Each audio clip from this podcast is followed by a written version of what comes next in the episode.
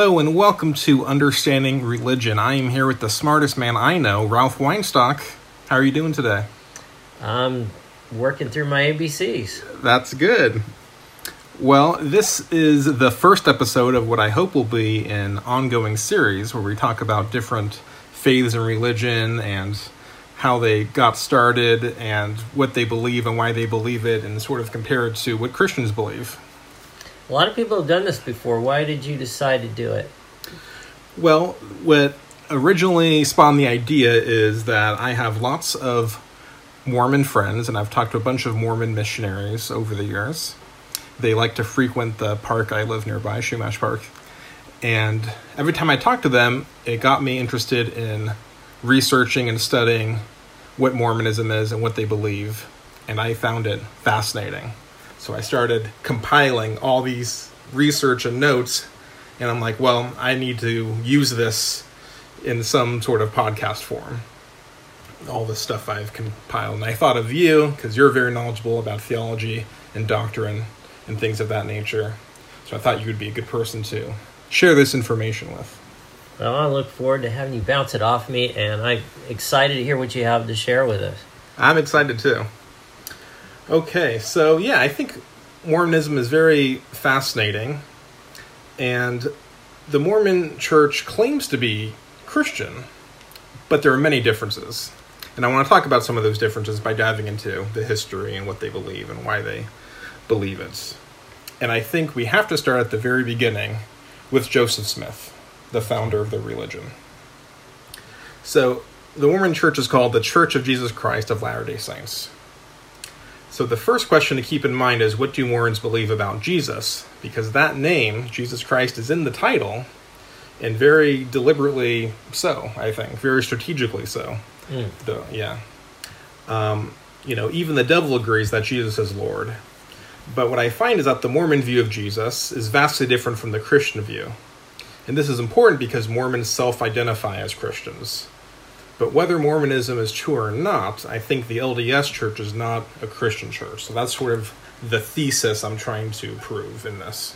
Okay, so you're gonna get, are you gonna get off and sharing how it diverted or where it, where it went wrong, kind of? So, who, Yeah, we, well, who we'll walk through the history and then where the beliefs came from compared to what the biblical Christian belief is and how it's different. You know, I, my aim is to be fair, is to not, I'm not trying to poke fun or tease anyone, but I'm trying to just support what I'm saying. All right, so let's start with Joseph Smith, All right. the man himself. Yeah.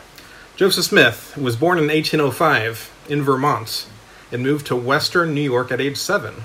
As a child, Smith was interested in the magic arts.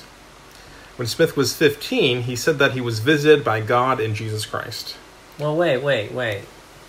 So how isn't that a stepping off point right there? I mean, yes. Uh, tell me, I mean, Moses, how did nobody has visited with God? Except, Moses visited the burning bush and saw God's or heard Yeah. God's presence, but how Yeah, I, did- I would say that's what the does he first mean by that? red flag of the story. You know, and he says that when God and Jesus visited him, they said that his sins were forgiven and that all contemporary churches had turned aside from the gospel.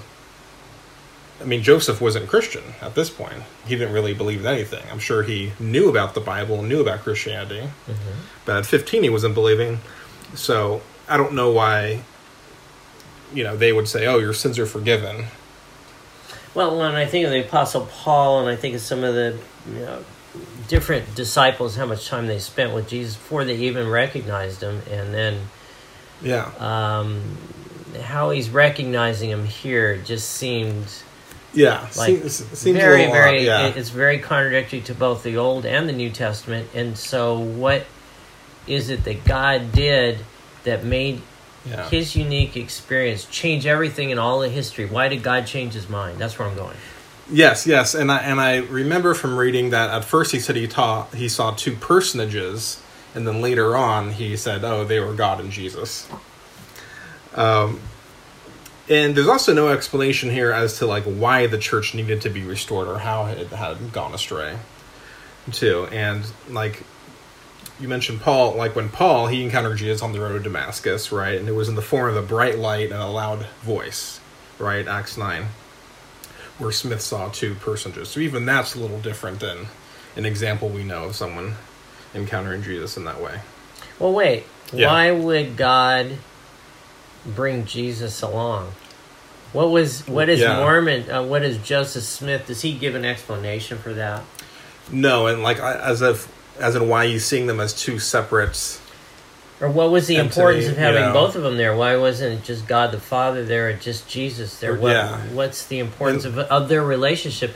I understand Mormonism to teach that Jesus is. What is Jesus' relationship to God the Father? Don't you telling? Yes, well, I will get into that. Uh, okay. Yeah, yes.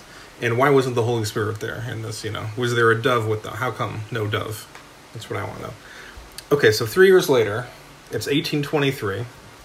Smith says he was visited by an angel named Moroni, who directed him to a buried book of golden plates. Now, these plates told the story of an ancient American civilization. Using a pair of special glasses, which I don't completely understand that part, Smith translated the plates. Moroni then took the plates and disappeared. Smith published the Book of Mormon in 1830.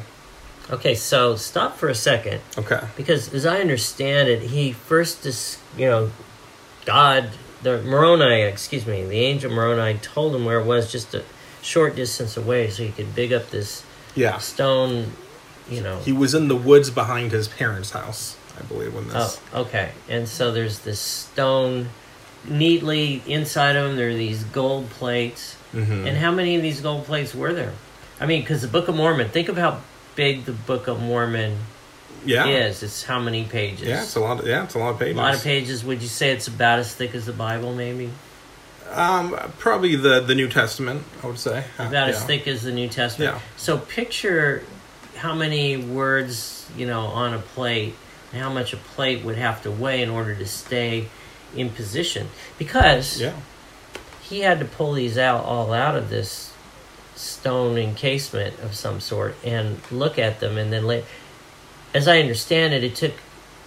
He did not translate them for four years. He left them exactly where he found them. Yeah. Well, he didn't pull them out, and then Moroni said, "Okay, it's time." In Right. 1827, and then he wrote and published in 1830. So what I'm getting at is, first of all, why didn't he pull them out in 1823 when he found them? Second of all, how much would those plates have weighed? And third of all, how would he have been able to lift even one plate himself? Because he was by himself. That's true. You know, those are all very valid questions, I think, into this. Now, Ralph, the Book of Mormon, to put it briefly, tells the history of two ancient civilizations that lived in the American continent the Nephites and the Lamanites. The book teaches that Christ revealed himself to the Nephites and preached the gospel. This visitation happened after the resurrection, but before Christ ascended into heaven, right? There was that 40 day period. Now, here's the kicker, though. The Book of Mormon claims that Native Americans are descended from the Lamanites, who are Jewish in origin. But it's widely accepted that Native Americans are Mongoloid in origin and not Mediterranean. Did you know that? As a matter of fact, I did. And of course, you set me up for this, but it's true.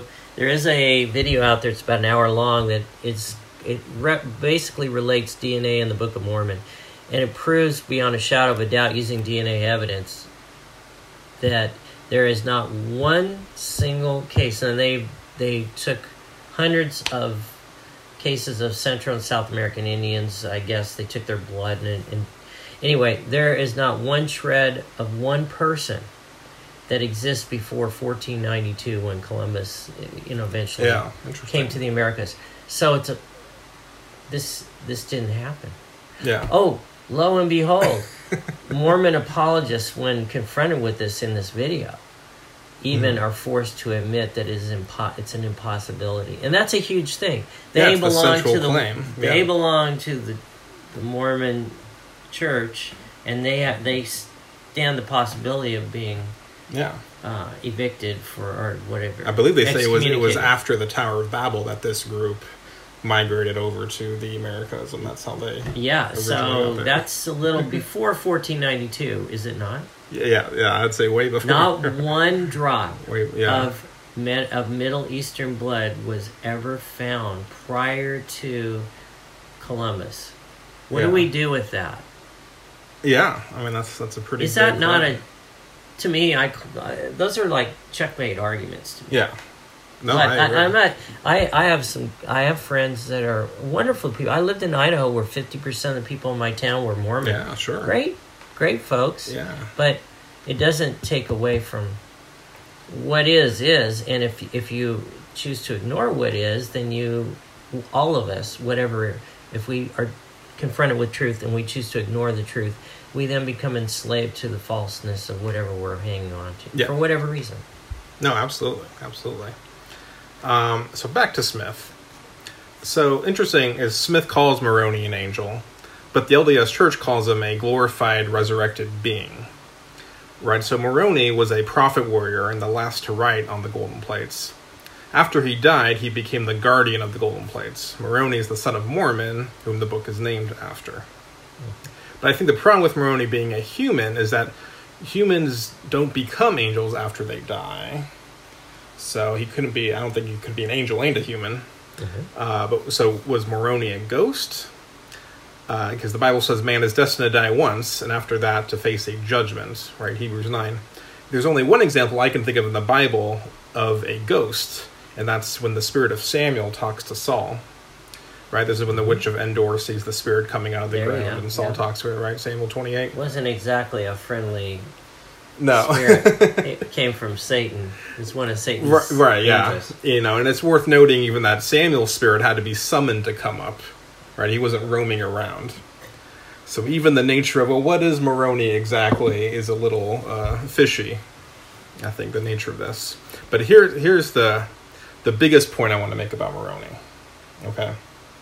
And it's what we see in Galatians. Paul warns us about angels giving messages. But even if we, or an angel from heaven, should preach a gospel other than the one we preach to you, let them be under God's curse. As we have already said, so now I say again if anybody is preaching to you a gospel other than what you accepted, let them be under God's curse. Do you know what that gospel is? Because it's a different gospel than the Mormons teach, is it not? I do, yeah. Tell me what the differences are between the two gospels. Well, we're going to get into lots of differences. Oh, okay. as but, but I know go, that you know. I, I mean, the the Christ. Uh, the, Yeah. What What, what, what they say about God is different. What they say about Jesus is different. The Holy Spirit is different. Salvation is different. Heaven is different. You know, Gotcha. I would say how they define the good news is different. Yes. yes. So let's just say he was a you know an angel. Okay, this angel is giving you a gospel different than the gospel that God gave to us. So But what isn't Right. God updating His gospel with the Book of Mormon, with uh, the Moroni, with Joseph Smith? Isn't He just updating it, bringing Wow. it to modern, up to speed? Because it wasn't complete after all. Yes, well, th- I mean, that's why we, you know, this warning appears multiple times. I think if anyone gives you a different gospel, that that warning. So this this sounds more like something a fallen angel would do, right? A deceiver would do, Yeah. than than a true angel would do, right? You know, as, assuming there was a visitation of a spirit being at all. Um, so Are you saying that you're suspicious of this angel's position in giving a different, uh, giving this gospel message? You're you're already questioning it. I I I find that hard to believe. yeah, yes. As of now, I would say Moroni f- feels like a demon to me, and that's setting up Smith being a false prophet. Okay, so does the Book of Mormon preach a different gospel? Yes, right. Mormons believe that the Book of Mormon is inerrant. They believe it's the most correctly written book of all time, even more correct than the Bible. Now that's a very big sticking point. They also believe that the head of the LDS Church is a prophet and that their prophets are correct, and that's why Mormons should follow them. Mm-hmm. So they're putting two things above the Bible, basically. Their their own Book of Mormon and related books, right? Order, Wisdom, and uh, and their own prophets, the president of the church. Mm-hmm. They, for them, it's like, what's the highest authority? Because you'd think it would be Jesus Christ, because it's in the name. They're like, no, what the prophet says is is our highest authority. Is is there anybody that has got hardcore evidence that has come out that over the historically that's been published, perhaps? Mm-hmm. Um, I'm thinking of the Well, there's lots of examples of you know the the LDS prophets contradicting each other, you know, over time, and all these sorts of things. well the Kinderhook plates that took place in Illinois. That was a it was a deliberate, and there were nine members of I think some press, and, and they they deliberately came up with these uh, bell shaped uh, copper plates or brass plates that had Okay. these an- ancient Egyptian hieroglyphics on it or something to that effect, and they lured Joseph Smith into interpreting them, Mhm. and uh, was later demonstrated, shown beyond a shadow of a doubt that these guys conjured this stuff up. It wasn't Egyptian, he, and Joseph Smith used some type of uh, lexicon, Egyptian alphabet lexicon. First of all, the original language of the plates were said to be a It was like an ancient Egyptian. ancient Egyptian language that nobody spoke, and Right, it's he, an unknown language. unknown language. Well, he claimed, you know, that he was able to decipher this too, and it turned out that they fabricated every little Yeah. artifact on these pieces of Yeah, it, mean, it means that no one else can even verify that they were translated correctly. well, what I'm getting at yeah, is these guys verified beyond a shadow of a doubt that they conjured this stuff up on purpose to trap Joseph Smith. He Mm. went for the bait. yeah, He, it convicts him of being a false prophet, but the church understands the gravity of that, so they went along with it and said, "Oh yeah, it was it was legitimate, no matter what they're saying. Don't listen to the world." interesting, interesting. Okay, yeah, because there, there is famously like the ten witnesses that saw the plates and him translating the plates, but because of this ancient Egyptian loophole, no one can even verify that there's any sort of accuracy to this translation. You know, if there were these plates.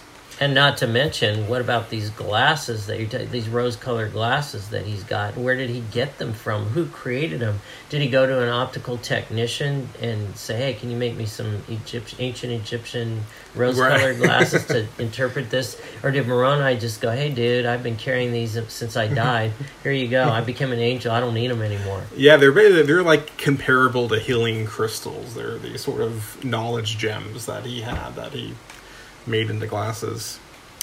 Okay, so let's talk about God. Smith believes that God was once a man who was created by a different God. The LDS Church teaches that men can one day become gods. Then you can have your own planet and fill it with spirit children.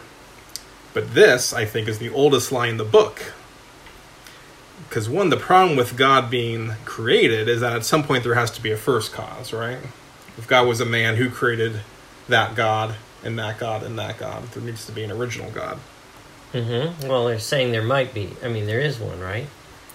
well he's saying the god who they call The God's like, just one god on the the, father in the chain. God the Right, yeah. Father is just somebody in the chain. It's sort of like my dad who used to ask, yeah "Who is God's God's God's God Right, yes. ad infinitum?" yeah they say oh god the father he was once a man who himself was created by a god who was once a man right but you know in the bible right i mean god says himself i am the first and i am the last and there is no god beside me isaiah 44 Furthermore, natural-based evidence supports that nothing does not come.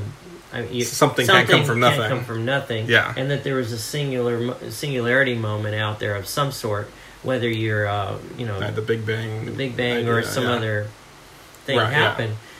So you have to, if you're going to go back and solve a problem, you have to go retroactively and solve. Okay, where did the where did all this matter come from? Well, it came from something or someone, and then if, once I know that, then I can go ask that next question. yes and i've asked every missionary that question and they couldn't even give me a theory of what they think the answer is Okay. we just don't know okay you know right so god says he's the first and the last right you know jesus who is god even says i am the alpha and the omega the first and last the beginning and the end right revelation 22 um, so mormons also believe that god created jesus but it's clear from Jesus that he is the first. Not the first of creation, he's the first. Just like God says, I am the first. So, Before Abraham was, I am. I Yeah, am. Yeah. And they picked, the Jews picked up stones to throw at Jesus four or five times um, eh, because he equated himself to being in the with God forever, a- Yeah. as if he had always been. For saying I am, yeah. Right, right. Um, so, you know, the devil is the deceiver of the whole world, right? Revelation 12. In the Garden of Eden, the serpent says to Eve that if she eats the forbidden fruit, that her eyes will be opened and she will become like God. Genesis 3. The devil has been tempting people with being like God from the very beginning, right? This is polytheism to me, right?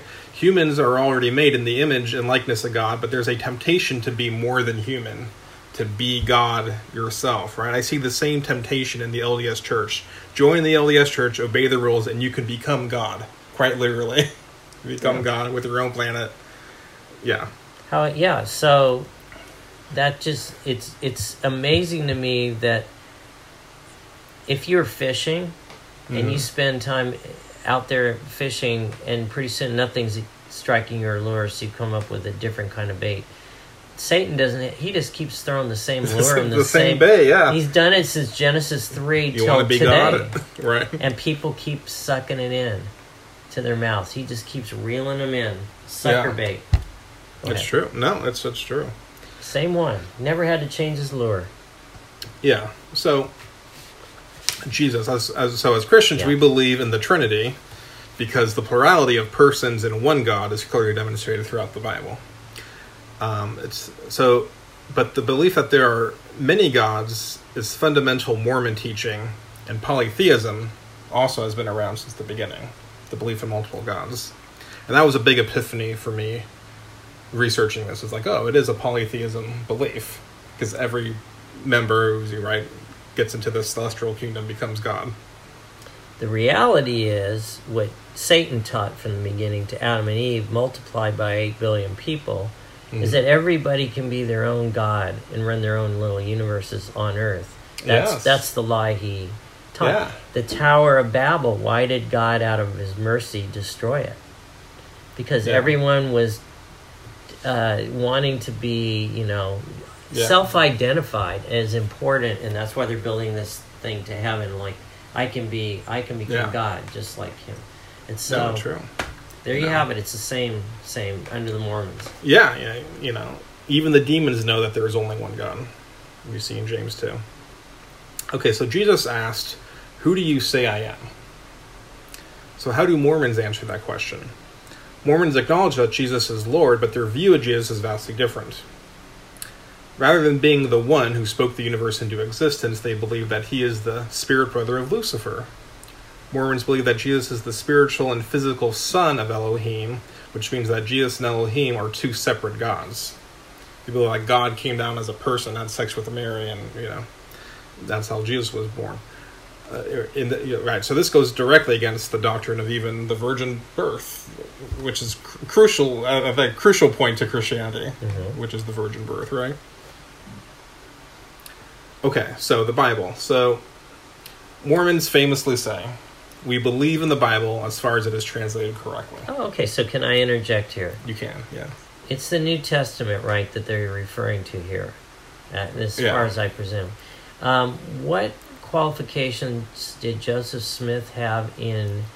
Um, did, what was his background in ancient Greek and Hebrew? Did did he have the ability to translate in or to to go back to the original text and draw out from those texts what the translations were actually saying from Koinonia Greek, which existed, I believe, Yeah, yeah. somewhere from 300 BC to 300 AD in that Yeah. zone. There was a long period of time where they used that language exclusively for the New Testament. How did did Joseph Smith have a background in that? And when he said what you just said, which was they believe in the Bible as far as it is translated correctly. as far as it's trans, how would you know it's translated correctly Yeah. unless you have the background to translate it correctly? Yes. Does he have that background? No, and it's interesting because one, when they do reference the Bible, it's always the King James version. But two, Joseph Smith himself wrote a translation of the Bible that the LDS Church doesn't even use. They use the King James version. So that's interesting. Hmm. Well, the fact that the King James version was surely there at the beginning of Jesus's, you know, reign. right, yeah. yeah, The yeah, King, right. the King James is translated from the this, you know, the Septuagint and the, yeah, yeah. the the original documents. It's it's an attempt to actually have this background and understanding these languages, Aramaic and and uh, uh, Greek, etc., etc., and being able to know what the uh, original authors wrote on, Yeah, the- yeah. on those documents. So those twenty four thousand documents that make up the New Testament. Go ahead. Right. No, but I mean, at least we know that many people saw those uh, scriptures in the original Greek and Aramaic and stuff versus the, this ancient Egyptian writing that no one else saw and knew to even verify that it was translated. right. Yet they believe the Book of Mormon is inerrant, but that the Bible is not. Um, but the Book of Mormon was also translated into a variety of languages. So basically, anyone who's not English could be wondering how do we know this is even translated correctly into our language? Well, certainly the correctly. what about the original ones that you know up until 1978 you, you couldn't be black and be in the priesthood. Oh, I we'll know get you're going to get there. Oh, we'll get there. Yeah. but there was many. I, I, I there was somebody who this guy I was reading about today. He had and somebody from our original my original church had a, her mom was a Mormon, and she had the original 1830s. Uh, um, Book of Mormon. Book of Mormon and how it and put it side by side against today's modern version, and it's Oh yeah, so it's- different, Yeah, yeah, it got revised a lot and so changed a lot. hugely Yeah. different. Yeah. How could one put their trust in such a thing? Does God change his mind? Does he? Is he so small that he doesn't know what he's thinking of at the time? Says, "Oh, wait a minute, I meant this later." Yeah, yeah. No, definitely. Um, Just a so question. no, it's a good question. Yeah. So for the Bible, the Hebrew text of the Old Testament and Greek text for the New Testament are available. Right. Greek was the language of the world, uh, and the Greek version of the Old Testament was in common use in Jesus' time. The Old Testament was completed around 400 BC. Um, Jesus often quoted from the Old Testament books, and in doing so, authenticated them. In 2 Timothy, we read that all scripture is God breathed and is useful for teaching, rebuking, correcting, and training in righteousness, so that the servant of God may be thoroughly equipped for every good work. I mentioned that to be like Christians believe that the Bible is inerrant, and this is why. This is why they believe it's the Word of God. Um, throughout LDS history, there have been many changes in the church doctrines and contradictions between its scriptures, the writings of the prophets, and the leadership of the church. The LDS Church hides a lot of important information from its members regarding this history. Well, you know, it, it's necessary to say this because those that might actually understand this, the Bible is riddled with a degree of 99% of the errors that exist in Scripture are a single uh, spelling error or a, a syntax, something Mhm. got a letter got transposed or upside didn't change Yeah. the meaning whatsoever and Right, included right. in that remaining 1% not one single doctrine was ever changed by anything that was missing Yes. it was very little i mean that 99% was like forget it because it's just a spelling error Yeah. but uh, and the, the 1% that actually had maybe a, said one thing in one manuscript and said it in another didn't change the meaning Yeah. that. Yeah. Whereas and- that's not well, true yeah. here in the Book of Mormon. There is strong differences. Oh, yeah. Yeah. It's, it's yeah. from what I read so far. No, and I, I read this testimony of this LDS guy who had some higher position in the temple and had access to these libraries that most members don't have access to, Mm-hmm. and saw all these contradictions of the writings amongst the prophets and you know in their their sacred texts. And not to not to divert much, just one sentence here. When you get to well, a few times down, when you get to Islam, you're going to find the striking parallels between Mormonism and Islam, and the Oh. contextual uh, variances in Scripture, and the, the numerous ones that just change everything. Yeah. change everything Yeah. to make it like checkmate arguments because you Right. can't have this and this ever existing together. And there are many examples in Mormonism and there is in Islam as well. Yes, that will be a, a future episode, hopefully. That will be good. So there's a lot of elephants in this room right here in the book, not just the Book of Yeah. Mormon, but Joseph Smith. And go on, you're Now, this I found this interesting. I'm curious if you've ever heard this before. So, some scholars theorize that the Book of Mormon was plagiarized from the works of Solomon Spaulding. Spaulding was a guy who wrote a historical romance story about the Romans discovering the Americas. The theory is that Smith added a bunch of stuff of scripture to one of Spaulding's manuscripts from 1812 it was written and turned it into the Book of Mormon. Spaulding's manuscript contains 75 similarities to the Book of Mormon. had not heard that. No, But I'm I- I'm not a I don't consider myself an expert in in Mormonism Right. Yes. Yes. Um, yeah. or anything else for that matter. Yeah. yeah. I was reading uh, uh, Walter Martin's book, uh, "The Kingdom of the Cults," and he has a section on uh, Mormonism in there, and he presented that that that that was a popular theory of like, okay, so where did the Book of Mormon come from? Did Joseph make it up? You know, because he he's like clearly it wasn't like supernatural in origin. It was like originated on Earth. It came from somewhere on Earth. He thinks it was taken from the Spalding guy. That was kind of plagiarized from his sort of historical fiction stuff he would write. Okay, Mormon temples. This is I'm fascinated by Mormon temples. I was just in Idaho. I saw you know went to one of the temples. I've saw, seen the one in Salt Lake City. They're beautiful buildings and they've always fascinated me. Okay, so after a Mormon temple is built and dedicated as a house of the Lord, only members who are deemed worthy are permitted entrance. This is called being temple worthy. Mm-hmm. To be temple worthy, you have to sustain the president of the church, which means that you agree to follow him and obey him, right? You also have to follow the law of chastity, paying the tithe, and keeping the word of wisdom. In the temples, Mormons perform covenants, eternal marriage sealings, baptisms for the dead, and more. What is the law of chastity in the Mormon church as compared to what scripture teaches about chastity? I would guess that that's actually the same. I think it's just no premarital sex. Yeah, Okay. yeah. Um, okay, so yeah, so this is interesting because in you know in Christianity there there is no temple worthy. There's just worthy. It is faith in Jesus that makes a person worthy in the sight of God. Every single person who God created is worthy of His love. Our faith in Christ makes us worthy of God's forgiveness. Right? It would be weird to see a Christian temple that Christians weren't allowed in, unless they were deemed, you know, church worthy.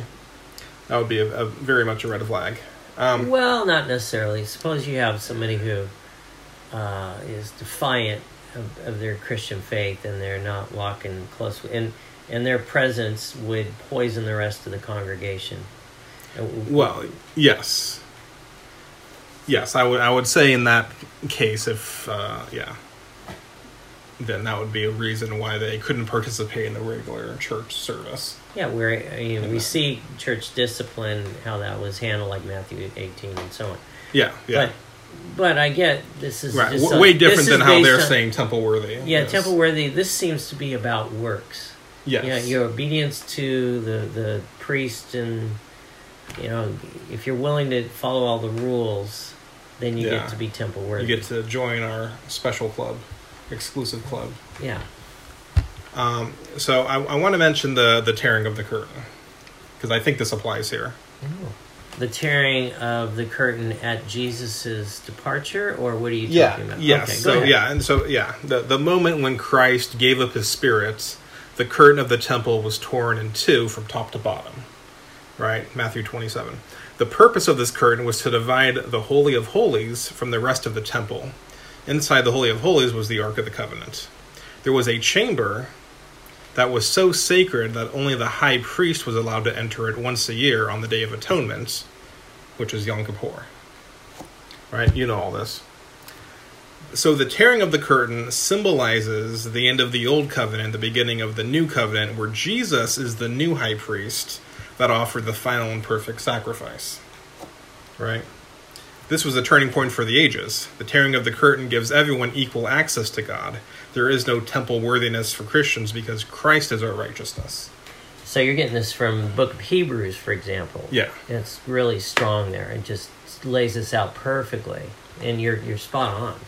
Yeah, to me that that the whole story of the tearing of the curtain like flies in the face of this temple worthy idea that only certain Mormons are allowed in the temple. As opposed to now we can all now that uh, Jesus the the temple is curtain is torn, curtain we is can torn, all yeah. enter in essence through through the Holy Yeah. Spirit that we can now have. We can all enter into the Holy of Holies with our prayers, with Yeah. our we're not restricted in any way to come before God directly.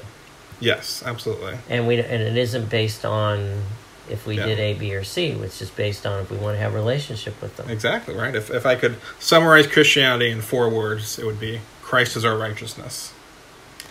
That yes, God sees Christ in us and views us as righteous. Okay, so back to Joseph Smith. Okay, I know I'm jumping around a lot. Okay, in 1829, Smith claims that John the Baptist appeared to him in Pennsylvania. I did not know that. Yes, to bestow the Aaronic priesthood. This guy was amazing. He had quite a life. yes. John the Baptist. I would love to meet John the Baptist. I, I mean, just come on, John. Just come visit me in my dreams tonight.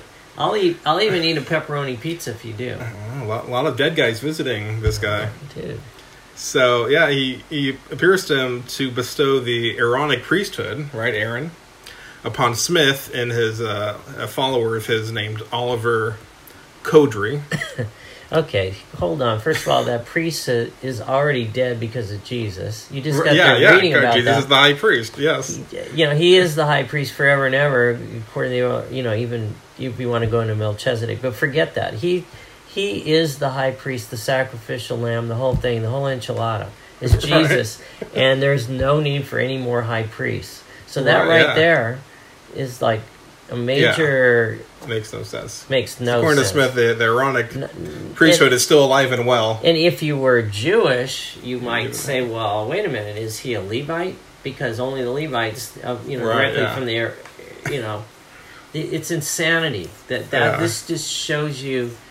This could have been, you know, you might as well be talking about Scientology or when you get into the Yeah. depths of it.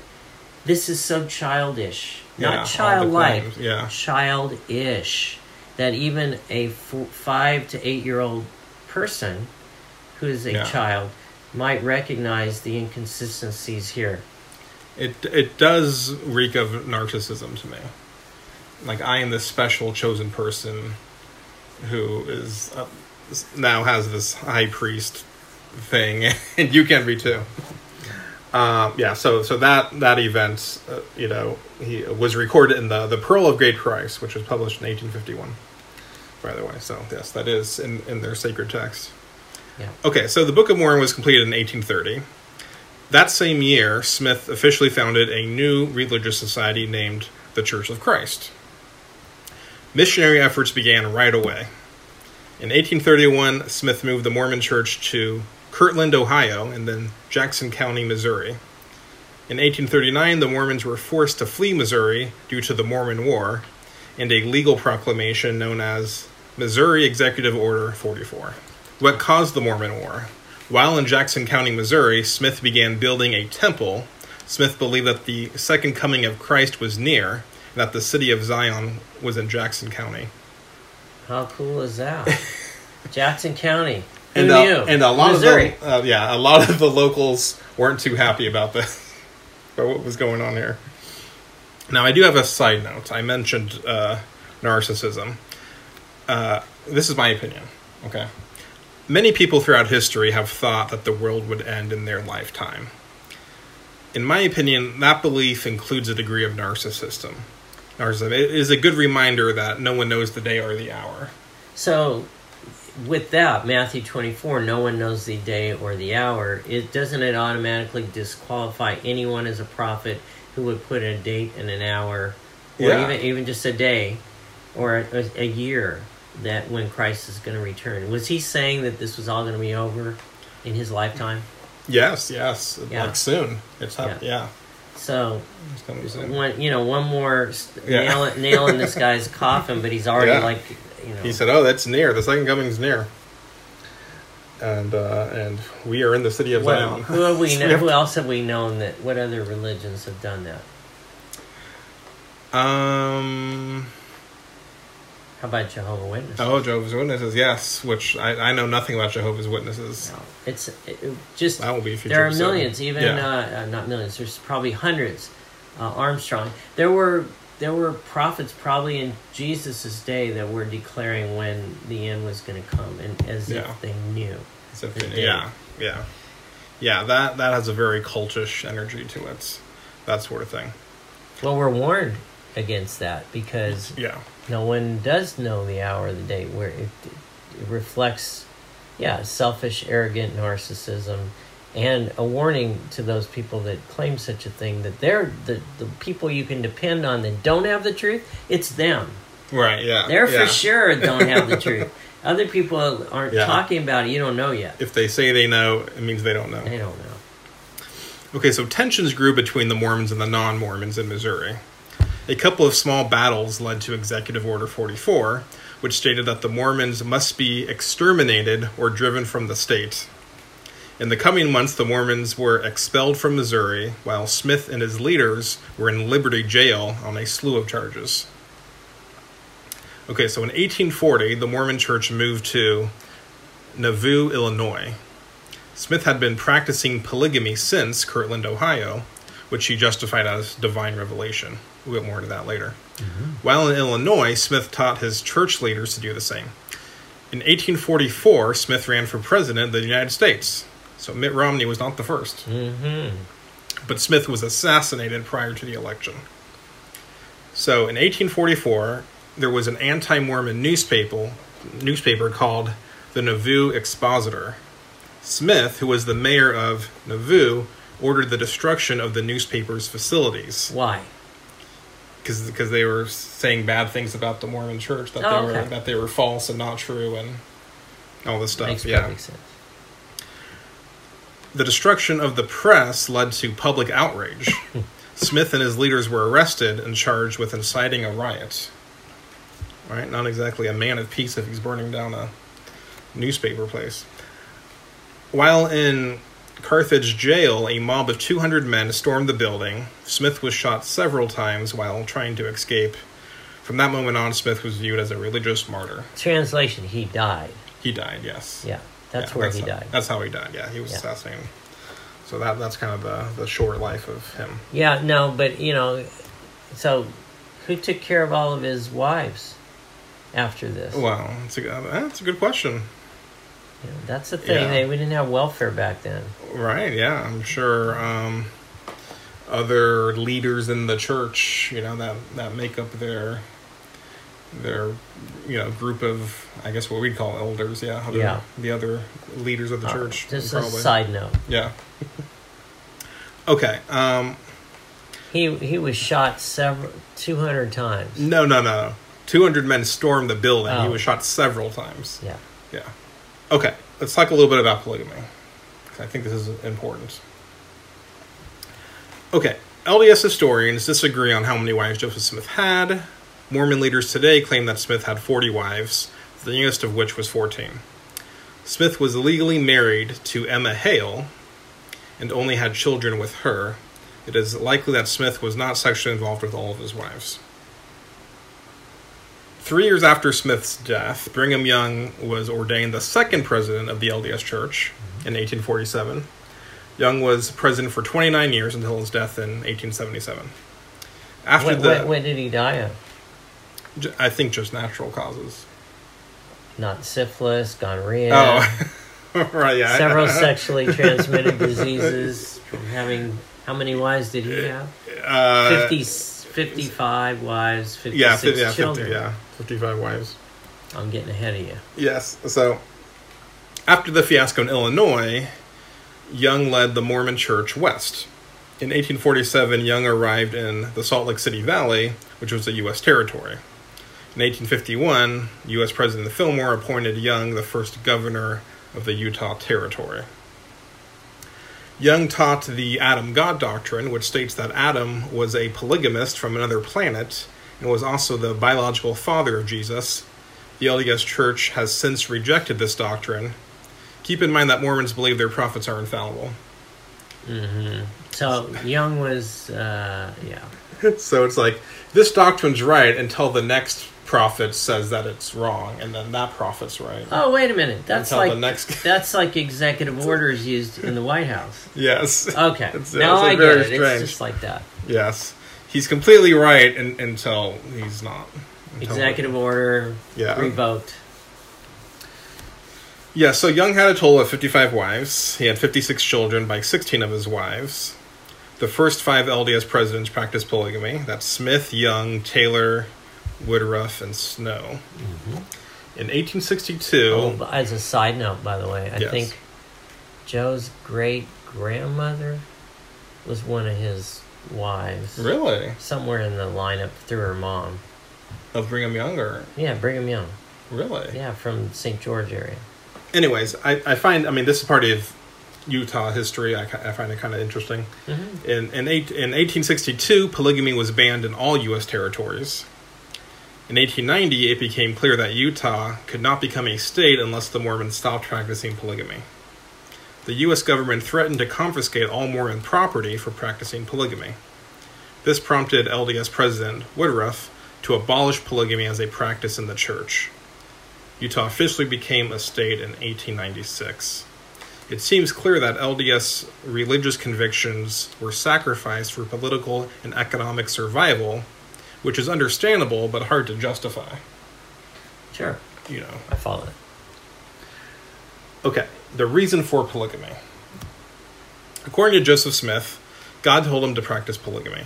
hmm The LDS Church argues that God sanctioned polygamy in the Old Testament and often cite that Abraham had more than one wife.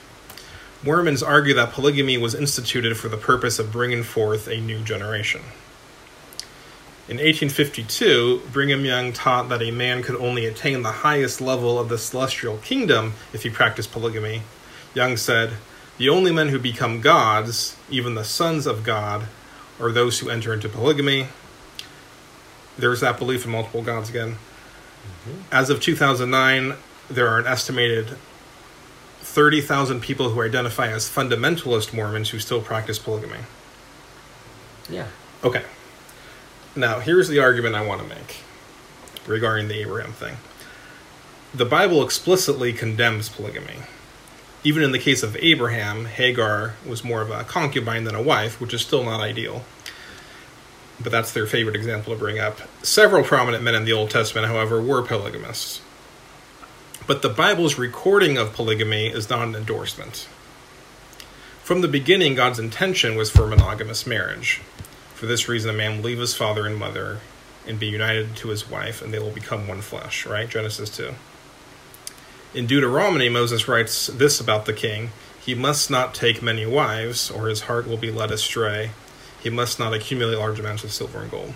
So, though, let's just play the advocate against Yeah. this here. God made some very clear, strong laws Mm. in, in, in that were contra contra culture, Yeah. and and, and the, sure. the Israelites had to disregard. You know, they couldn't have sex with temple prostitutes. They couldn't. You know, they were told all this stuff that they couldn't do. Yeah. Why wouldn't he include polygamy? And he did not. Yeah. So I don't know if it's. I know it's implicit. We see it Yeah. that no one was ever blessed by their polygamous relationships. It was like it diluted their relationship uh, with their kids, wives, Yeah. daughters, and such on. We can look at it. it It's a good it- question. Why, why wasn't it explicitly. But it wasn't ex- explicitly uh, forbidden anywhere. Right. Uh, I I would Yeah. disagree with that. So Yes. Well, I think, uh, yeah, aside from these few references, like Moses saying, a king must not take many wives. well, it's right. Not many, but Yeah. could be two or Could three be two or, or four. three. Right, yeah. Uh, they, so is it widely accepted and not written against? And you know, I don't think that was like majoring in the majors, but it seems like a holy God who was looking to demonstrate um, commitment to relationship, and and that you know the he's going to take us as a bride as a as a whole bride, but he's not. It's not a polygamous kind of relationship.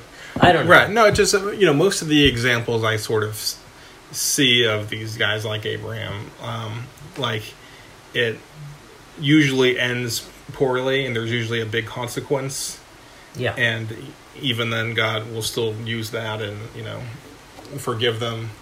But I, you know I never see it endorsed. I see the opposite of it endorsed, right? Which is monogamy. Yeah, I do But see the that, and I do is, see know- the consequences that seem to follow. The more wives you had, the more diluted, and those weren't the the prime. They were never their lineage to Yeah. Jesus never came through that polygamist pattern. It always came through their the one that God called Right. them to be married to, and Yeah. so on. Okay, so in the New Testament, uh, Paul teaches that the church leader should be the husband of one wife. Right, First Timothy. Therefore, an overseer must be above reproach, the husband of one wife, sober-minded, self-controlled, respectable, hospitable, able to teach. And then again in First Timothy, let the deacons each be the husband of one wife, managing their children and their own households well. So it's pr- you're you're probably more clear in the New Testament. Yeah. Yeah. So you you know we're we're talking about you and I are sitting here talking about a very unique position. We have flesh and blood did not reveal it to us, but the Holy Spirit revealed that Jesus is Christ and Lord, and we Yeah. surrendered, repented, started walking with Him, and we we understand Scripture from this position. The Mormons that are maybe listening to this do not carry that position. They can walk into anything they that their prophets have said is okay and permissible, Right. including those five that were having you know polygamous relationships. Yeah. They, that's why the fundamentalists are equally on equal ground with the LDS, in the Yeah. sense that it's all changed scripture anyway. It doesn't have any platform. There's no foundation to where they can measure. Oh, the the the fundamentalists have a have uh, less of a good argument than the LDS. Why? Mhm. Because the whole thing's built on sand, which collapses. Yeah, yeah, definitely. Yeah, yeah. So yeah, I think it, would- it would be hard for them to make a a good argument for God sanctioning polygamy. I see where you're going with it. Yeah. is where I'm going. with. Because Joseph Smith was a church leader, and his practice of polygamy goes directly against what we read there in Timothy. But again, he didn't accept that because he wrote his own book. Right. Yeah. That's the reason he wrote his own book because he wasn't a, a, a believer in Christ, and therefore he wasn't surrendered in Christ, and therefore he was just a tool of Satan the entire his entire life from the age of 15 on. right. So then. Let's just call things where they are. Right. So my point is, then don't call yourself Christians. right.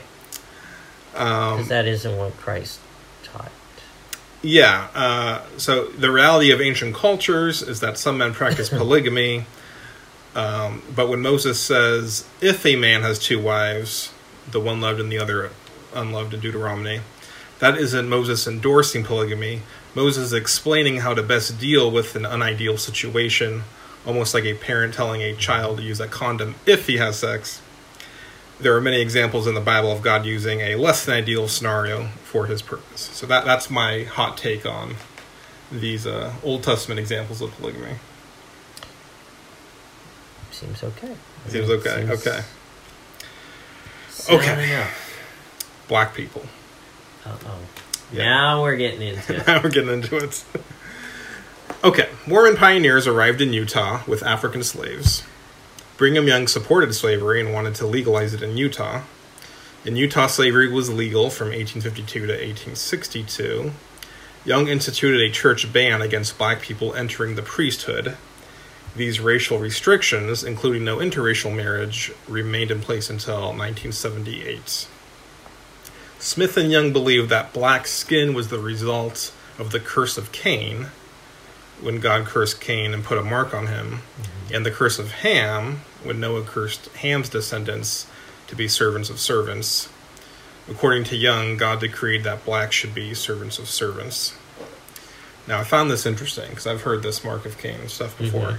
It's worth noting that the mark of Cain has nothing to do with skin color. In addition, Cain's Tell us what the mark of Cain had to do with. um, well about Cain. Cain killed Abel because of the Okay. yeah And so it was just Cain as was a banished. warning. Yeah, it was Yeah. a warning. That, okay. So it had nothing Yeah. to do with skin color. It had to do with his unrighteousness before God. yes Okay. Yeah, yeah. Keep, keep going. I in addition, Cain's family line probably died in the flood. Um, Ham is considered the father of black people since some of his descendants settled in Africa. Noah, however, cursed Canaan, not Ham. Thus, his curse was irrelevant to Ham's sons who had settled in Africa and their descendants.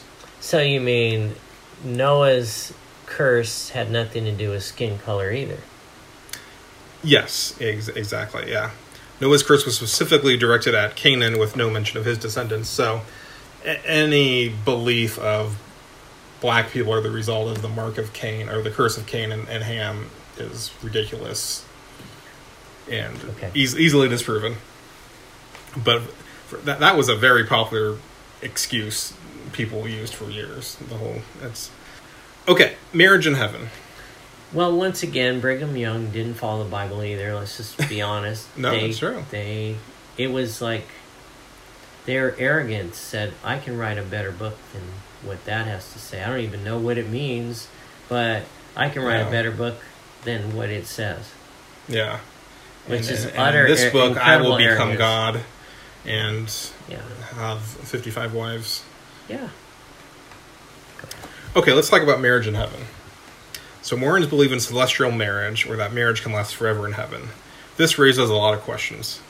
If a man is sealed to his wife and his wife dies, can he then get sealed to another woman? And if he does, does that mean he has multiple wives in heaven? What if a woman is sealed, but then her husband dies and she gets married again? Can she have multiple husbands in heaven? I've asked this to missionaries. They they don't really know. Oh. Uh, Christians believe that if you or your spouse were saved, you will reunite with them in heaven. You and your spouse, however, will not be married in heaven. The primary purpose of earthly marriage is to reflect Christ's love for the church, thus, earthly marriages are unnecessary in heaven. There is marriage in heaven, but it's between the Lamb and his bride.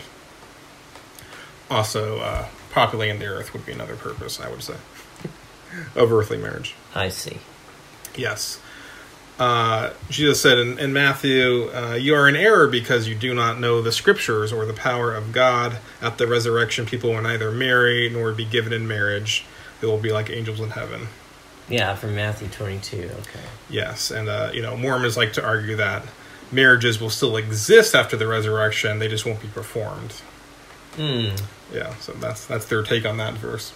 Yeah, but what about the mar- bad marriages?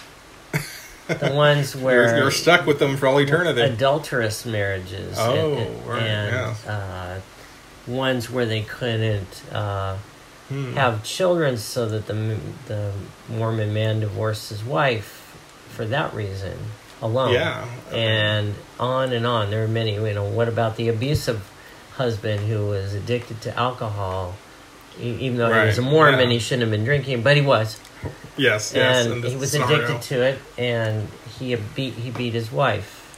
Well, apparently, if you got sealed to that person in the temple, So you're sealed through eternity. then you're yeah. you're that sounds like eternity. eternal conscious torment, like I've never heard before. yeah, That makes uh, Matthew, you know.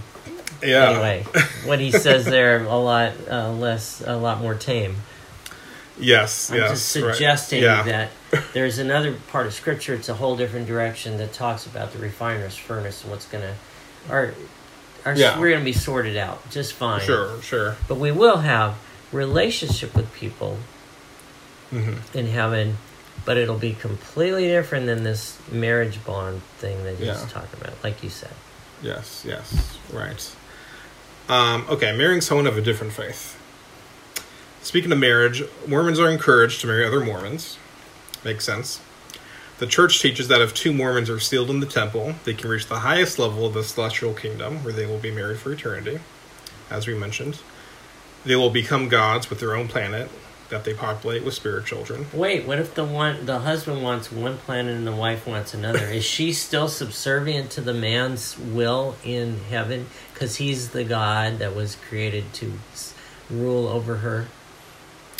It's a good question. Are they co-gods? Is there a hierarchy there once no, they I, achieve no, I don't think you so. know? I think that the man was meant to rule over yeah, the in his little God world, which is why he's and the women can't even come to heaven unless they get married to a man, right? Yeah. So what happens Once to those other to women? God. They're not going to make it to the celestial kingdom. no, They'll be in the Not- not everyone makes it. terrestrial or the other one. Yes, which we will get into those other ones. Um, but what I've what I've noticed, Ralph, is a lot of Mormons get married to non-Mormons. Now, Mormons are not forbidden from dating non-Mormons or marrying non-Mormons. This was so common that church policy changed so that temple-worthy women who are married to non-Mormon husbands can still attend temple. Yeah. Which is, by the way, the dynamic you see the most is Mormon women married to non-Mormon husbands, much more than the other way around.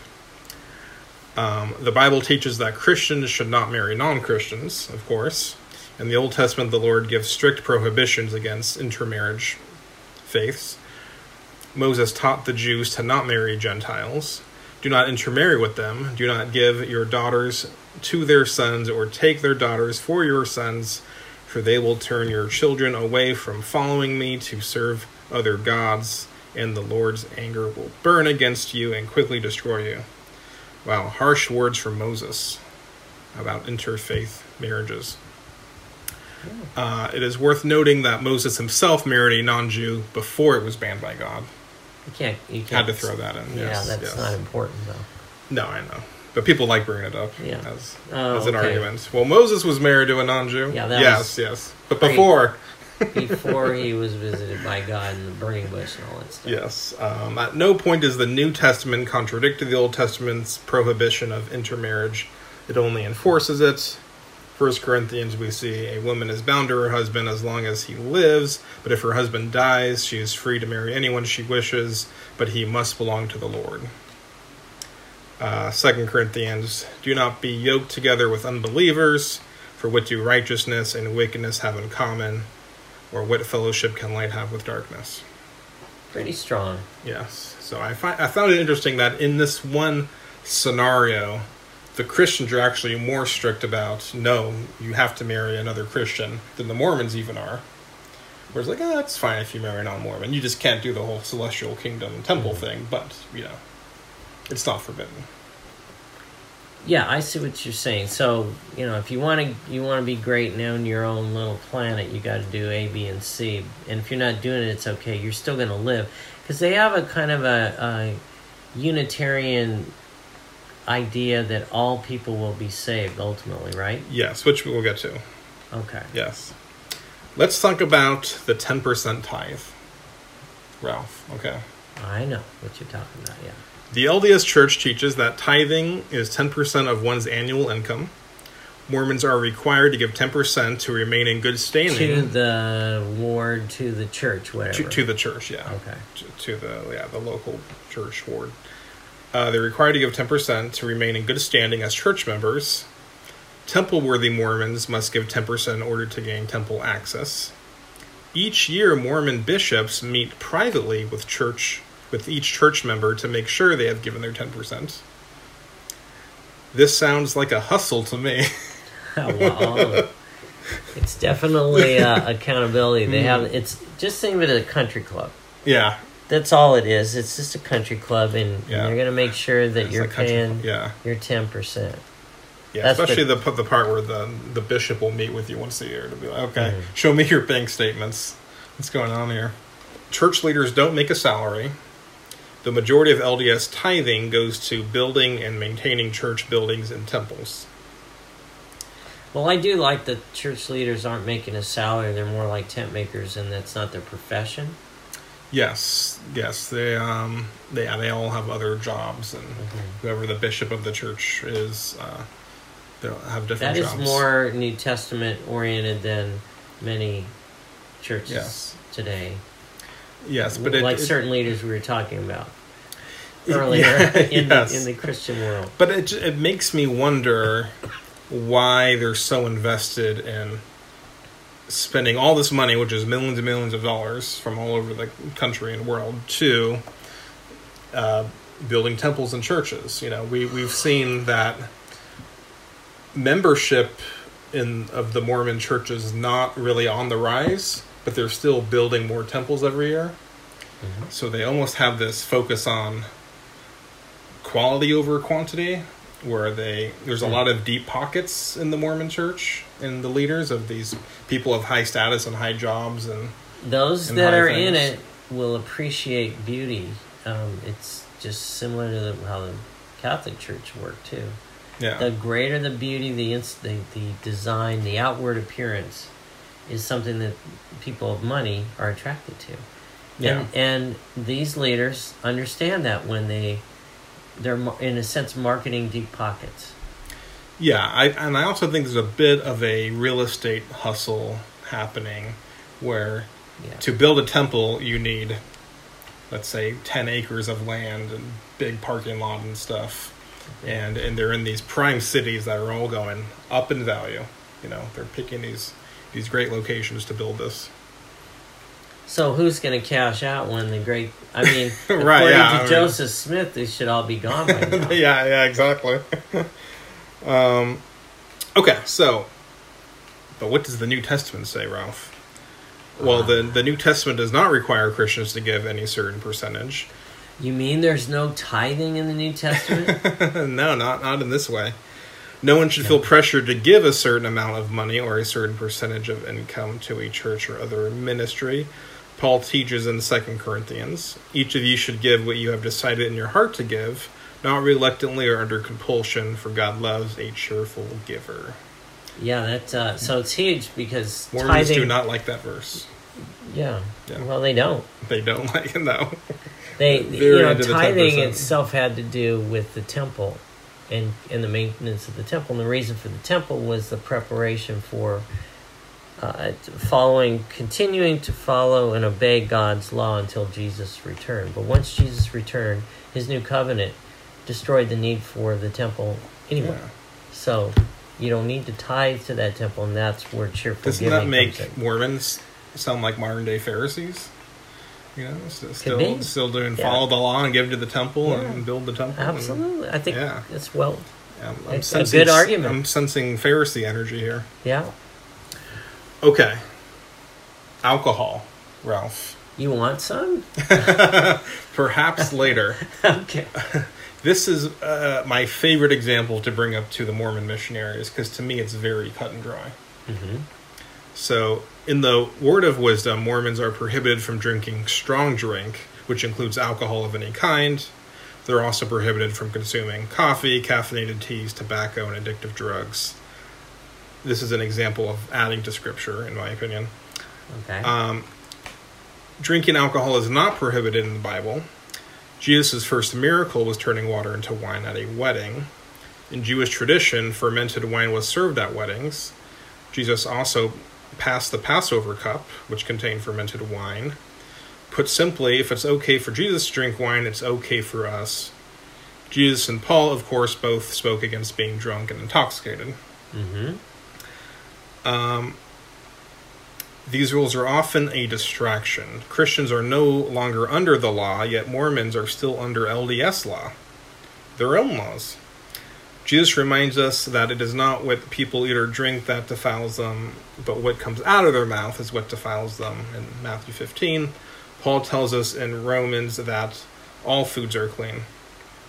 So, So, yeah, but you know the key not to be, not to be drunk and dissipated is Of course, of course. because now it's no longer the spirit of God who controls you, but it's your own debauched mind. And yes, of course, but they take it to the level of no alcohol, yeah, I under understand. right right. And So- to me it's like that's i don't know where you get that from. Mm-hmm. 'Cause that's uh, that's very hard uh, point to argue. Well, it's the argument that uh, it's very difficult too because there are a lot of Mormons that secretly disagree with that, and if Par- you partake anyway.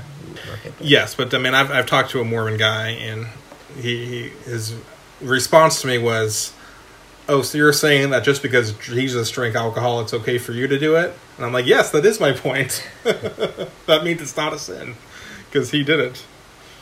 And even the greater point of, you know, coffee, caffeine, tea mm-hmm. is, you know, all foods are clean. So even that stuff, I would take an issue with saying you're not allowed to, to consume that stuff. The key element in in the New Testament is anything that consumes or holds you Yeah, is a sin. So if Right, you yeah. are addicting, addic- if it's a yeah. habit forming thing for you to drink even the slightest amount, then then stay away from it. If it's you know if you you know you can't uh, if if pornography is addicting to you, then why are you watching you know certain movies that stimulate you to want to watch pornography? You know, to Yeah, remove yeah. the junk that's making you a slave because you're no longer slaves but free. Yeah, yes, of course. Of That's course. what yes, clear. yes, yes. Alcohol for me has never been a temptation. I can just have one glass, and I'm not tempted to drink more. So Sure. that's one reason I like bringing that uh, example with them. Okay, Ralph, the Sabbath. You've heard of it. I've heard of it. the Sabbath. Mormons observe the Sabbath on Sunday. Mormons are encouraged not to work or labor or engage in any behavior that causes another person to work on the Sabbath. So they're not allowed to go out to fast food restaurants. Correct. to watch movies in theaters, to go to Shop baseball, of any kind. baseball games or hockey or whatever. Yeah, yeah. Because if they engage in such things, they're causing other people to have to work. yeah, yeah, correct. So they don't they don't do that. Is that Yes, yes. Similar to uh, our Jewish friends, uh, Mormons, of course, make exceptions for essential jobs and emergency services, of course. ah? My great grandfather wouldn't do that. They lived up in northern Manitoba, where it gets mighty cold, minus forty five, minus fifty in the winter. So my great aunt tells the story of her dad refusing to put firewood, to get the firewood from outside and put it to build a fire because it It's the was the Sabbath. Sabbath and he was not allowed to work. And she said, even at the expense of us freezing or the cattle freezing, you're not gonna you're not gonna make a fire. And she made a big deal about it. But even making a fire would qualify as work. hmm Yeah, You know, wow. it's effort, it's labor. I know, but don't you still have to like make food on the Sabbath? And- No, you no, you would always Oh. make your food in advance and then just Hmm. you would eat it. But to me, eating is also work. You have to move your jaw up and down. Right. So if you I, think I think for the Mormons, work is more like paid job work. yeah, well, you can d- draw your line anywhere Right, you right, want yes, to. yes, right, right, yes. But um, Okay. So, um, you know, Christians are not required to follow the Old Covenant Sabbath laws. Jesus taught that the Sabbath was made for man, not man for the Sabbath. Mark 2. Jesus said that he, like, uh, is, sorry, that he, like his Father, works on the Sabbath. Uh, Paul is clear that the Sabbath is not binding upon believers. In Colossians, Paul identifies the Sabbath as a shadow, along with requirements regarding foods, festivals, in the new moon. Colossians 2. Paul says in Romans, one person esteems one day as better than another, while another esteems all days alike. Each one should be fully convinced in his own mind. So, different much, view you know, of the, the, book Sabbath. of book of Hebrews also really covers the the end of the Sabbath. Jesus fulfilled that, yeah, so there's no need for a Sabbath rest anymore because every day you enter into His rest from here on. I like that. Yeah. Hebrews, the book of Hebrews, brilliantly written, whether it was Apollos or Paul or somebody else, hmm is a victory lap Mm. in living the Christian living. Yeah. Reading the book of Hebrews is a victory lap. It is so liberating on so many levels, especially when you understand the Old Testament first going into it. And that that book was written to the Jews, right? That It audience. was written to three levels of Jews. I- know it's sidetracking here, but it's Yeah. written to the the Jews that uh, did not absolutely did not believe in Jesus as Lord. It was written to the Jews that had an intellectual interest in they liked the idea of these teachings, but they hadn't surrendered their hearts and souls and been converted. And it was also written to the true believers. And it depends Okay. on what part of the book you're in. Each Right. addresses different groups of people because he's speaking to a whole audience, and sometimes he's addressing only the intellectually dishonest, and sometimes he's addressing just Christians, and other times he's addressing the non-believers in appealing to them in, in an evangelistic way. Greatest book, great Okay, book. Yeah, no, I like that. I like that. Yeah, and uh, you know, and I've I've talked to Mormons who say, oh yeah, you know, we'll go to In-N-Out at like twelve oh one Sunday nights, you know, because it's no longer the Yeah, Sabbath. I'm sure. like, all right, well, you know, when you're under that legalism, you're just trying to find ways to skirt it as much as possible. That's the and, and the their, human and their instinct response to that know- is commonly what what response might they have to that? they'd be like, well, it's on the Sabbath, you know, Uh, you know, yeah, just sort of just like justifying Yeah, it. yeah, like hey, we're keeping it. It's my story, and I'm sticking to it. exactly. Okay, those who don't believe, Ralph. Um, the biggest selling point of Mormonism is that no one really goes to hell. There's a place called outer darkness, but very few people actually go there. Mormons believe that everyone who dies goes to a spirit world where they are judged. Those who choose evil works rather than good are cast into outer darkness, which is a spirit prison. While in spirit prison, people are taught the gospel before their final judgment. Mormons cite 1 Peter, which states that the gospel is preached also to the dead. Okay, do you want to extrapolate First Peter four six for us so that we know what it really means in context? I, I'm not knowledgeable of what it means in, in context. I'll pull it up for you. Everyone else goes to spirit paradise, a place of rest and peace, before they receive a final judgment. Mormons believe that heaven is a physical location. They also believe there are three levels of heaven. Mm-hmm. Uh, this reminds me of the Catholics, which I think we'll get into next episode. But this, like, there's this place before the judgment, and then you, you know, you have this chance after death to hear, and then this thing before the judgment. That that verse that you have there is even written improperly. Okay. That it, he has told us, um, you know, this whole story about Jesus Christ. So that is why the good news was preached to those who are now dead. He's referring Oh, those were now all, dead. all the Old Testament people, the people that went before that didn't yet know who Messiah was. He's not talking about the future dead people, so you're praying for them. Oh, so yeah, Jesus, yeah. Jesus went to paradise or Abraham's bosom and shared the whole message of why he to the people that had died. Hey, I'm the one you were waiting for. Here I am, and Yeah. he preached the good news to them and brought them, no doubt, to paradise because they were his brought part of his yeah. his Yes. family. So that's what this verse six is. Though that is why the good news was preached to those who are now dead, who are presently now Mm. dead, so that although they were destined to die like all people, they now live forever with God in the Spirit. You see how that changed the context from what you were reading there, Yes. and they and they twist that because they don't understand. I mean, you just have Yeah. to flesh and blood. So that would apply very specifically to this Old Testament group. Yeah, it's just revi- It's it's talking about those who Died that waited that were in the original Right. Hebrew, Hebraic covenant waiting for God. Yeah.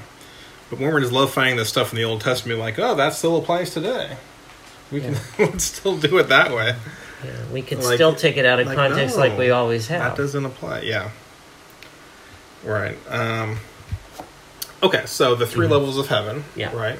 The highest level, the celestial kingdom, which is reserved for faithful LDS members who get sealed in the temple in marriage and follow the rules. The middle level is the terrestrial kingdom, which is for people who didn't accept Jesus on earth, but were basically good people and accepted Christ after death. Before the final judgment. Yes, when you're in the, the spirit Yeah, the spirit world. Yeah, the spirit world, and then before the, the judgment. Yeah. Uh, the and, low and the telestial. the lowest is the celestial kingdom, right, which is for people who never accepted Jesus and committed horrible sins. These people suffer for a time and then end up in a blissful place. Those in the outer darkness who receiving negative judgment stay in the outer darkness.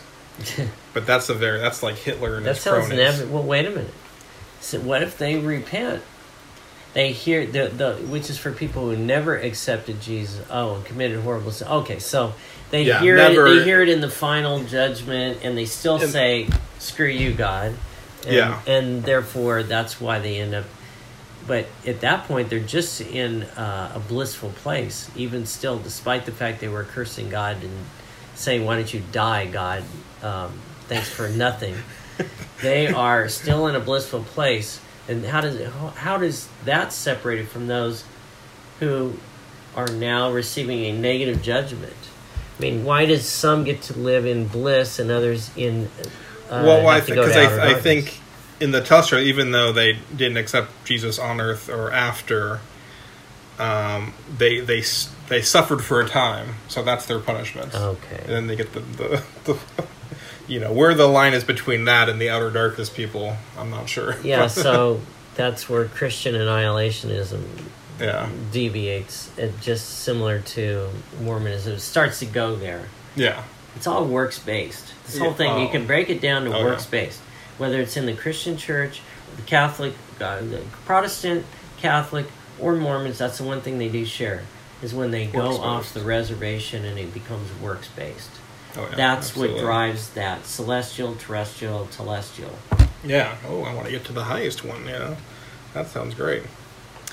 Um, yeah, the appeal of Mormonism is evident: universal salvation. The vast majority of people will go to some kind of heaven. Christians believe that people who die will either spend eternity with God or separated from God. Christians believe that there is one heaven, and the only way to get there is through faith in Jesus. We see this in Ephesians. For it is by grace you have been saved through faith, and this is not from yourselves, it is the gift of God, not by works, so that no one can boast. Ephesians 2, right? You're just saying works. It's clear you're not saved by work, not by works, but by grace. Well, they they would agree that they're not saved. Well, maybe they wouldn't, but Christians might agree that you're not saved by works. But they still might believe in annihilationism, which teaches Yeah. uni- universal nobody's going to hell, which goes against the very words that Jesus used about eternal conscious torment. Another Yes, story. I agree. Um, this is the good news. Uh, trying to earn your way to heaven or make yourself good enough for heaven is an attempt to be your own God. Yeah, Going back to should the- be the like God one thing. of us. Yeah. Hiss, said the serpent. Um, the LDS faith was off from the start and has proven to be a theological cult. Mormons and Christians share many beliefs, but there are enough fundamental differences to support that Mormonism is not a Christian faith. Well, before you close, Mhm. I want to know how many Mormons out there are still listening to what we've been talking about. Because really, I would Probably love, none. I would love to pray with you and or, or hear what your thoughts are, rather than just pray with you. Yeah. I really want to hear why you're still listening. Have you? Is this reaching your soul? Is there something about what we're saying that's convicting you? Is it that you can't stop watching or listening because it's describing a train wreck that you're involved in and you don't know where to go with it? hmm And we could help you with that, right? Yeah. Yeah. Yeah. Whenever the missionaries ask me to talk, I always say yes. I always want to talk to the missionaries because it's my chance to also evangelize to them and tell them my point of view of, of what I believe.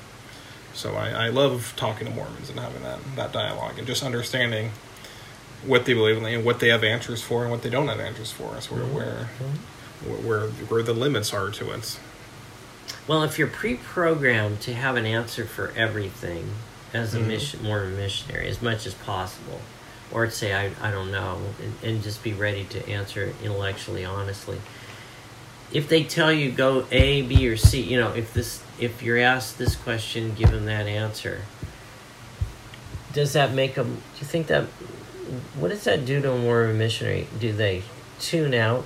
Do they just look at people who aren't willing to listen to them as well you're heathens you're going to go to the celestial kingdom and that's that or what does that invoke in them do you think have you t- ever talked to missionaries Well, That's a good question. I mean, I, I remember talking to one missionary, and he said, you know, the verse in Revelation about not adding to this book, that's a Tuesday for me. I hear that all the time. So I think they, there are probably six or seven main t- talking points that they are probably taught.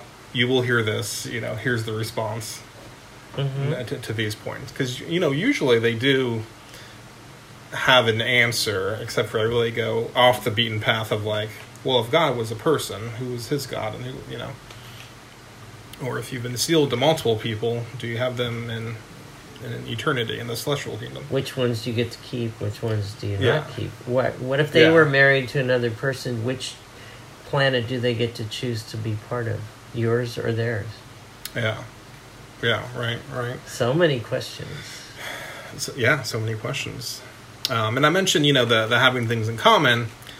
You know, I have Mormon friends. I um, I once spoke at this uh, family history and genealogy conference for my friends LDS uh, ward in, in southern Utah because I'm also a fan of family history and genealogy. So I just sh- shared my story and stuff. So many friends I like, you know, they're um, against abortion. They tend to be, you know, Republican and conservative, and they're pro um, marriage and education and, and just family values and just salt of the earth people that will help you move and invite you over to parties and gatherings and stuff. So, uh, as far as just um, community, I, you know, we're so similar. We get along so well because we have so many of the same values and stuff. Mm-hmm. Um, but when you look at the theology, you know, it's very different. You know, And does that matter? um, not in terms of friendship. You know, I don't think. But are, if we don't share the differences with them, aren't we really selling, sending them to hell with a sandwich? Right, right, right. No, no, of- no. Then, uh, yeah, I love sharing the differences and talking about that. You know, I mean, I think.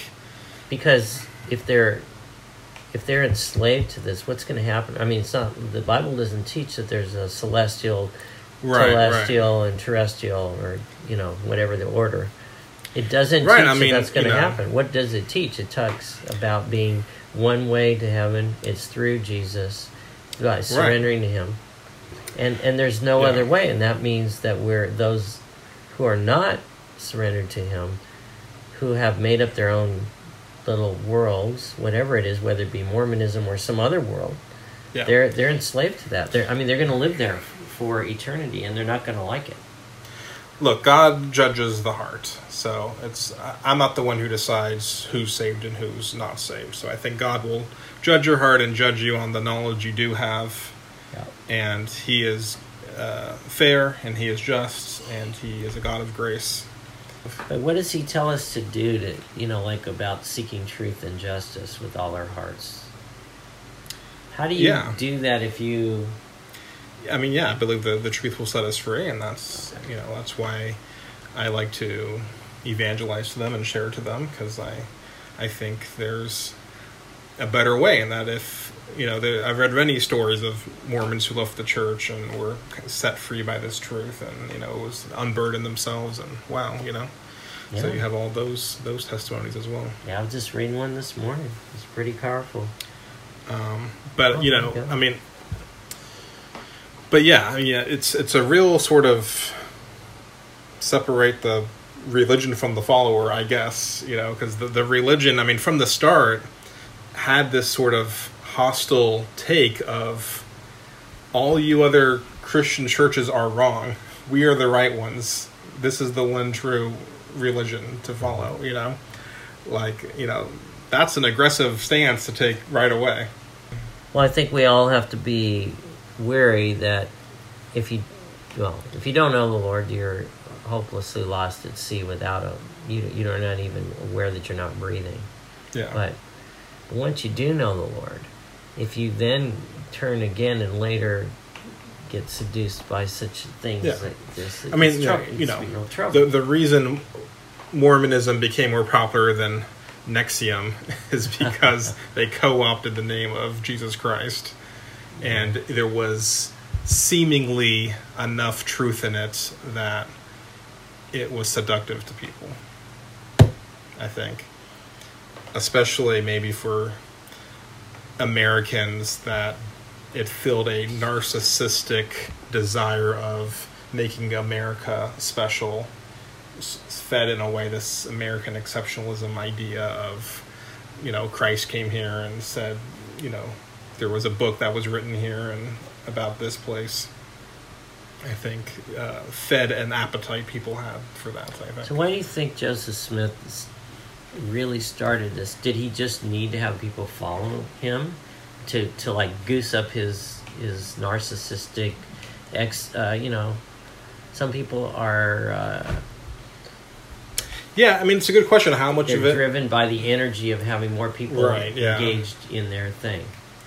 It yeah it's a it's a good question of how much of it was originated by him versus him being some kind of puppet and there's other outside influence saying you know we just need a face of this a figurehead Yeah.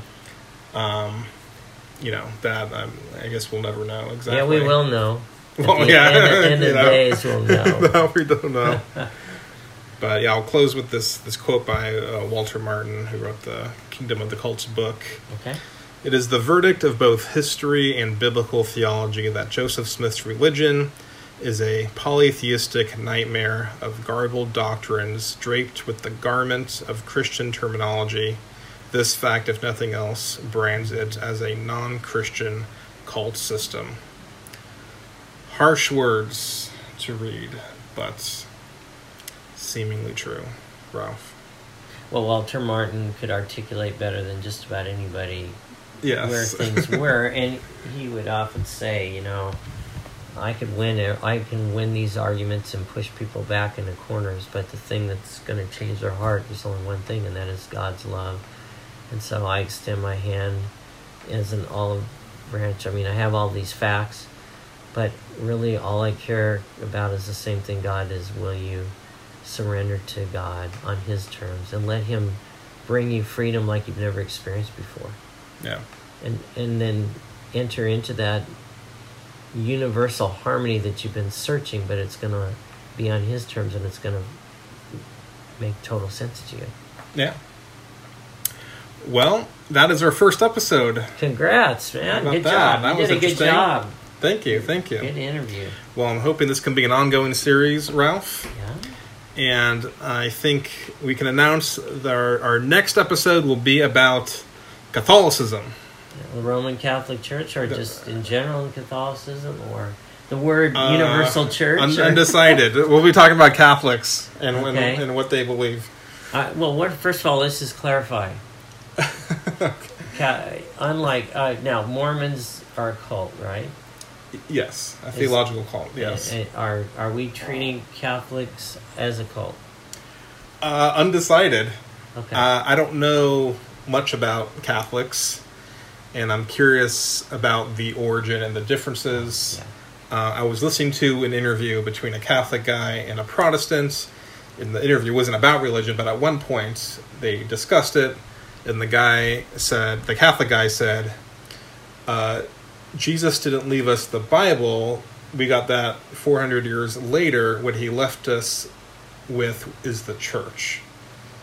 And he's referring to the Catholic Church. The Yeah, idea that nonsense. Peter is like the first pope, and Yeah. that's the church. Well, so I understand we'll that. get into all of that. Yeah, we should. And uh, just for the record, I think that they, unlike the Mormons, have the same Christ Yes. and the yes. same confession of faith that the Protestant would, but there are some issues and turning points that need to be discussed. But I have Yes. many There- There's a uh, similarity with like relationally based the Catholic, charismatic, or relationally based Christ, uh, Christian Catholic friends that I'm certain have the Holy Spirit in them.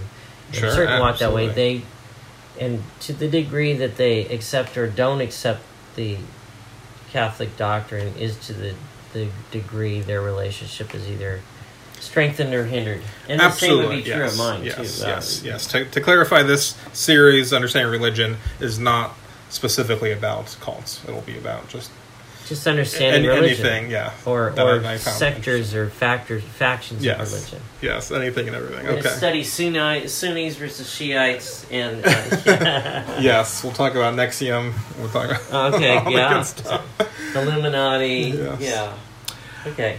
All right. Well, this is Caleb and Ralph signing off. Peace out and God bless.